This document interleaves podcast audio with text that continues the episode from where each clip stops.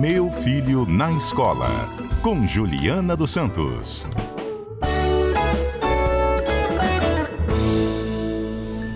Oi, professora Juliana, como é que você está? Tudo bem? Eu estou bem. Você, Mário, como é que está? A equipe, os ouvintes? Ah, a gente está sempre tudo bem, Juliana. A gente pode não tá, mas a gente fala, tá, tá tudo ótimo. Que bom que você está aqui conversando com a gente. Lembrei muito de você, viu?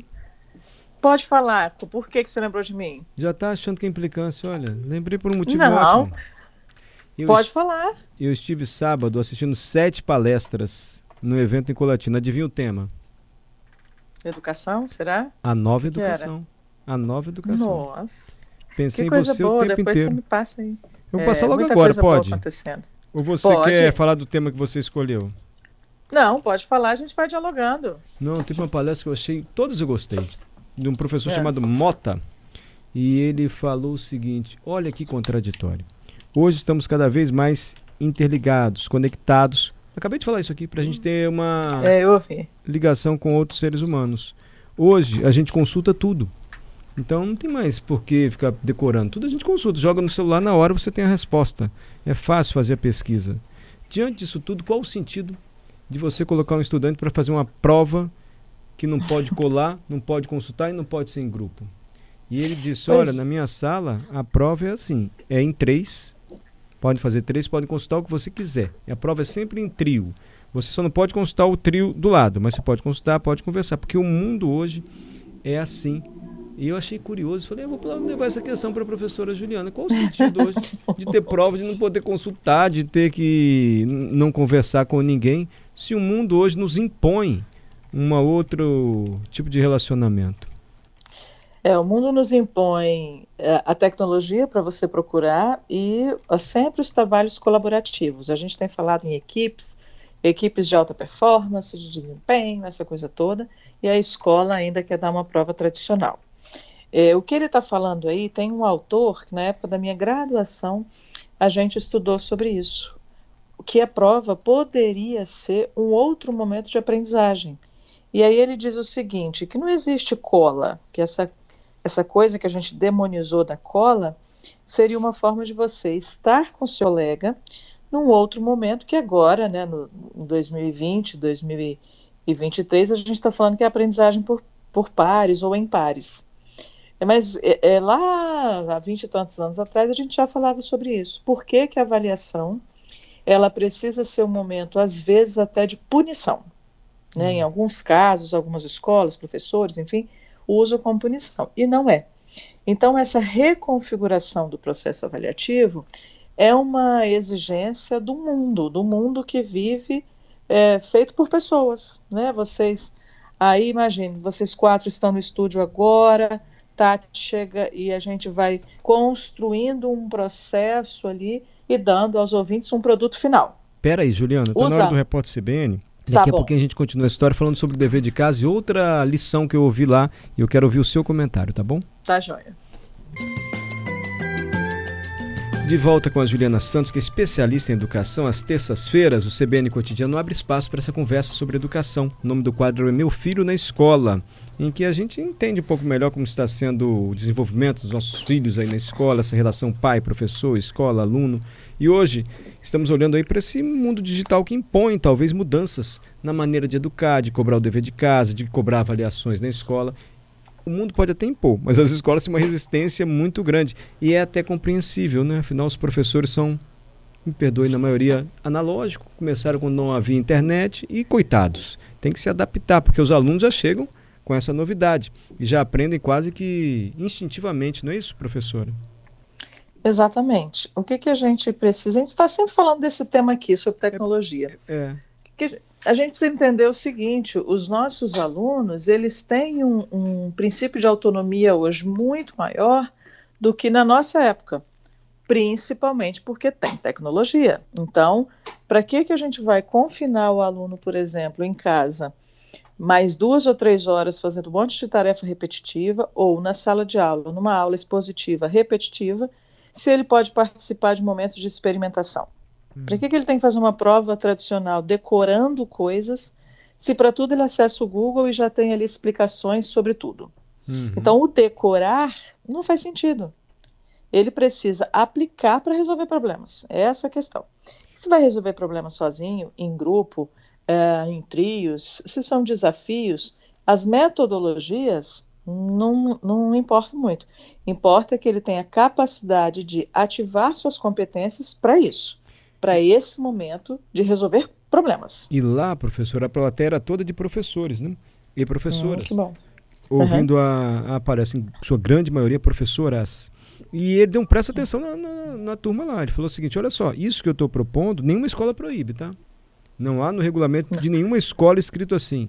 É proibido fazer prova em trio liberando consulta.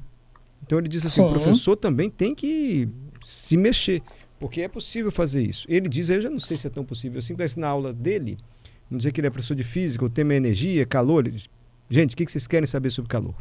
A aula é assim, em vez de ficar com aquela aula tão expositiva como você fala. Não sei se funciona. Estou reprisando, repassando para você o que eu ouvi lá na palestra, tá? É, depende da escola. Eu tenho atendido algumas escolas, não vou falar muitas não, algumas que a gestão diz, Juliana, é, a gente dá toda a liberdade para o professor, para a professora, mas eles ainda ficam na zona de conforto. Porque qualquer movimento de inovação, e a educação carece de uma inovação, ele precisa sair daquele planejamento que é feito há cinco anos, seis, às vezes dez anos. Eu tenho colegas de profissão que, infelizmente, repetem as mesmas piadas. Há ah, 10, mas eu também repito aí. aqui, tem uns 10 anos, professor. Não, você pode mudar essas piadas aí. Tá então, o que, que acontece? É, o nosso fazer pedagógico, ele precisa passar por um monte de conhecimento. Por exemplo, como que os adolescentes, as crianças aprendem. Cada um tem um jeito de aprender. Uhum. Se a gente olhar só para isso, obrigatoriamente o nosso planejamento vai ter que mudar, porque você começa a atender as necessidades das turmas. Por exemplo, o professor que você ouviu, ele chega e lança uma questão para a turma: olha, é calor, o que, que vocês querem saber? Possivelmente ele já tem um repositório ali é, de conteúdos ou em alguma plataforma, ou ele já, já deu um direcionamento de onde eles acham conteúdo no livro, nos repositórios no YouTube, para os meninos verem, que é a sala de aula invertida. Isso. Eles olham aquilo e vão: o que, que vocês querem saber? O que, que vocês não sabem ainda sobre calor? O que, que vocês não sabem ainda sobre guerra da Ucrânia? O que, que vocês não sabem sobre tal tema? Aí passa o debate, aí passa a construção coletiva. É uma outra forma de fazer o pensamento deste aluno, dessa aluna, entrar naquele assunto e começando a desvendar ali alguma coisa que ele não consegue fazer sozinho, porque o aluno não consegue fazer tudo sozinho. Claro, ele precisa da mediação do professor. Sim. Mas nessa, nessa nova forma de operacionalizar a sala de aula. Nossa, Juliano, como você está explicando bem. Tá vendo? É, e me fal falaram muito sobre propósito também. Ah, uhum. Essa geração, elas querem saber o propósito. Eu coloquei até um áudio Sim. que minha filha sempre me pergunta para um professor, ah. ele não respondeu. Você também não vai responder, mas só para ilustrar aqui a Vamos conversa. ver. Ah. Deixa eu pôr aí na velocidade certa aqui. Eu para mexer no celular sou uma facilidade, peraí. A gente espera. Porque, tipo, raiz tipo, não é quadrada. Entendeu? Tipo, não é, tipo, formato quadrado, não é.